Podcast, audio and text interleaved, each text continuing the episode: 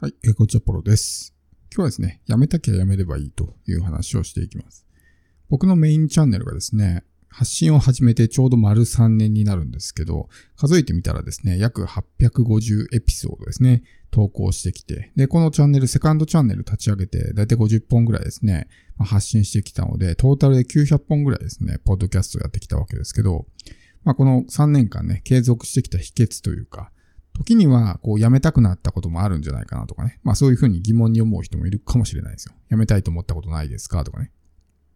そのあたりで、特にこれからね、ポッドキャスト始めたての人に聞いてほしいんですけど、絶対に途中でもうやりたくないっていう瞬間が訪れるんですよね。それは特にこう反応が出ないとき、どんなに頑張ってもなかなか芽が出ないときっていうのはやっぱりやってて辛くなるし、もうやりたくないなっていうふうにね、感じることもあると思うんですよ。で僕自身はどうかっていうと、やめたいと思ったことはないし、やめようと思ったことはないですけど、やりたくないなって思ったことは何回もあるんですね。めんどくさいのやりたくないなっていうのね、つい先日もそんな感じだったんですけど、もう全然モチベーションが上がらなくて、やりたくないなって思ったことはね、もう今までに何度もあるんですけど、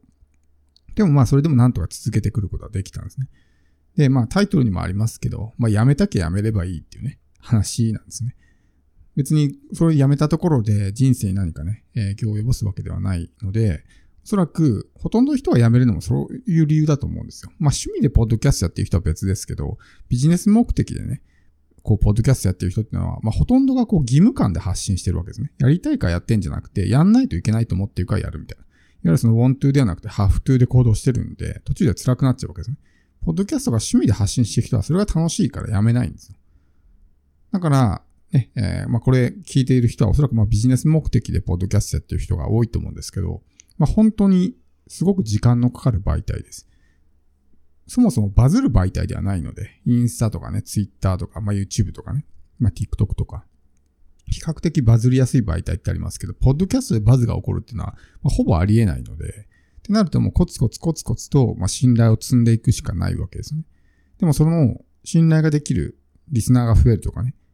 ある程度成果につながるっていうまでに、ものすごくですね、途方もない時間がかかるわけですよ。僕も800エピソードね、まあ、トータルで900エピソードぐらいですけど、上げてきてね。まあ、これぐらいやってるとさすがにこう成果ってのは出てくるんですけど、ほとんどの人はやっぱ1年も続かないとかね、続いても1年ぐらいで辞めちゃうとかっていう人が多いんですね。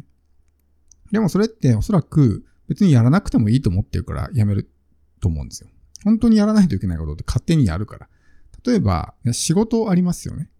なんで仕事行くんですかって。多分やらないといけないからみんな仕事に行くわけですよ。働きたいと思って会社に就職して働いてる人ってほとんど多分、まあ少なくて、ほとんどの人は、まあ働かないとお金が入ってこない。要するに生きていけない。生活できないから、まあ仕方ないから行くみたいな。だから必要性に駆られてやってるわけですよね。僕もある意味ポッドキャストやってるっていうのはそういうところもあるんですけど、必要性に駆られてるわけですよ。やんないといけないからね。必要だからやってるみたいな感じですね。これもし一切やんなくていいみたいなね。やんなくても自動で集客できるんだったら、ひょっとしたらやってなかったかもしれない。続いてなかったかもしれないですけど、でもやっぱりこう自分のビジネスにね、直結する。しかも僕の中では結構ね、すごく相性のいい媒体なんで、やっぱここをやらないっていうのはね、まあ、すごくビジネスにとって大きな影響を与えるので、まあやっているというところもあるんですけど、だからまあやめたいなって思ったら、まあ、別にやめればいいんじゃないですかっていうのは僕のね、結論なんですけど、まあすごく冷たい感じに聞こえるかもしれないですけどね。ただそれをやめることによってどうなるのかっていうのは全部自己責任とかね。やらなくてもいいけど、その分例えば発信媒体が1個減りますよとかね。でそこでやっぱりこう続けられる人っていうのがうまくいく人だと僕は思うんですね。ほとんどの人ってやっぱ続けられないから。例えば一つのことを5年10年やっている人ってあんまりいなくないですか？そう、特にこのネットの業界とかね。もう10年選手ですっていうだけでね、もうほんと0.01%ぐらいしかいないわけですよ。だからそれぐらい続けるのって難しいんですね。やるのは誰でもできるんですよ。だって自分がやるって決めれば、ただやるだけだから。だある意味めちゃくちゃ簡単なんですね。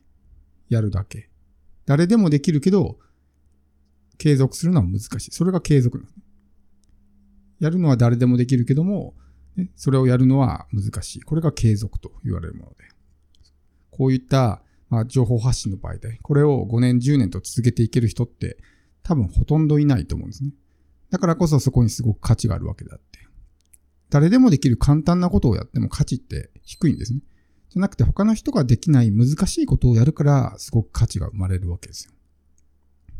で、こういう情報発信の媒体っていうところにおいて言うならば、やっぱり継続っていうことがもうほぼね、9割以上の人はできないんですね。それをやることによって、ね、えー、まあすごく価値のあるね、難しいことが達成できる。他の人ができないことを自分ができるというふうになるんで、まあとにかく続けるってことがね、大事かなと思います。僕はクライアントさんから聞いた言葉なんですけどね、スティーブ・ジョブズが言ってたらしいですけど、一つのことをね、えー、継続できるのはある意味クレイジーだみたいなことをね、えー、まあジョブズが言ってたらしいんですけど、まあ多分そうなんでしょうね。一つのことをずっとこう続けていくって、まあ頭おかしくないとできないですから、普通に考えたら。だからいい意味で行かれてるみたいな感じだと思うんですけど、そういういい意味でクレイジーになるってこともね、時には大事だと思いますし、特にこのポッドキャストとかっていうのはおそらくですけど、ほとんどの人にとって発信の負担って小さいと思うんですよ。まあ、せいぜい10分15分とかね、収録。まあ、ものによっては20分30分かかる人もいるのかもしれないですけど、でもそんだけですよね。それだけの時間を投資するだけの価値ないですかってことですね。1日10分ぐらい使ってもいいじゃないですかって、発信に。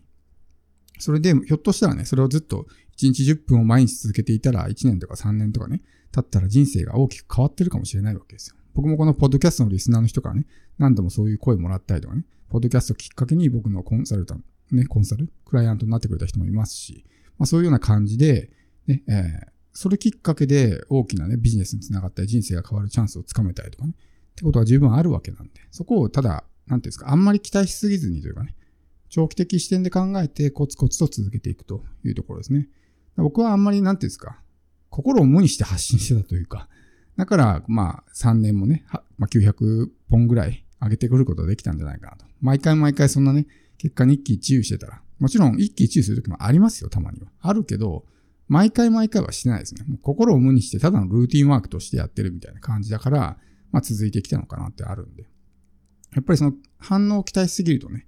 思ったような反応が出ない時に凹んでしまうので、そうなるとやっぱ辛いですから。まあ、あまり必要以上に気にしすぎない。ただそれをコツコツやることにはすごく価値があるんで、一つのことをやり遂げたっていうのね、継続できたっていうのは自分の人生のね、財産になるんで、このね、ポッドキャストだけじゃなくて、この後の人生にもすごく大きなね、自分にとっての自信にもつながりますし、まあ、ぜひね、やってほしいと思うんですね。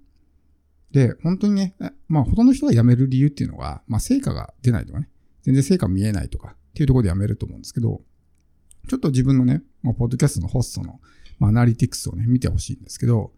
あの、チャンネル登録あるじゃないですか。フォロワーですね。フォロワーの数。もし一人とかね、二人でもいるんだったら、価値を感じてくれてる人がいるってことですよ。わざわざフォローのボタンを押してくれるわけですよ、相手は。だからなんでフォローのボタンを押すかっていうと、もっと聞きたいと思ってくれてるから押してくれてるわけですよ。それが仮に一人とか二人であったとしても、自分の発信に価値を感じてくれてる人がいるってことです。だからもし、二人でもいるんだったらね、もうちょっと続けていけば三人になるかもしれないし、四人になるかもしれない。単純にその自分の話に価値を感じてくれてる人とまだ巡り合ってないっていうだけの可能性があるんで。だからそれをただ継続していけば、それが3人、4人、5人と増えていくわけですよ。YouTube なんかも僕もそうでしたけど、最初は本当チャンネル登録0人からですね、スタートして、本当にね、1桁の人数とかね、20人、30人とか、100人にも満たない時期もね、ありましたし、それをずっとコツコツコツコツ続けてきて、今は600、30人ぐらいいるんですけど、それもやっぱりこう継続したからですね。最初の段階では全然伸びないとか言ってね、20人しかいないとかって言ってやめてたら、今のこの600人のね、チャンネルはなかったわけだし、まあ価値を感じてくれてる人がね、いるんだったらいいかなぐらいの感じ。ね、こんな発信でも、チャンネル登録してくれる、フォローしてくれる人がいるんだぐらいのね。だからそれだけまあ相手がね、えー、自分の話を聞きたいと思ってくれてるわけじゃないですか。その人たちの気持ちを大事にするためにも、やっぱり一人でもね、二人でもいるんだったら続けてあげる方がいいと思うしね。楽しみにしてるからこそフォローボタンを押してくれるわけだから。それを単純に数字だけで判断して、は一人しかいないとかね、二人しかいないとか、っていうので判断してやめてしまうっていうのはね、ちょっとその、相手を人間として見てないというかね、ただの数字として見てるからそういう風になってしまう。今の時代っていうのはやっぱりね、その人と人としての付き合いみたいな、そういったところが特に重要になってくるんで、相手をただの数字として見ない。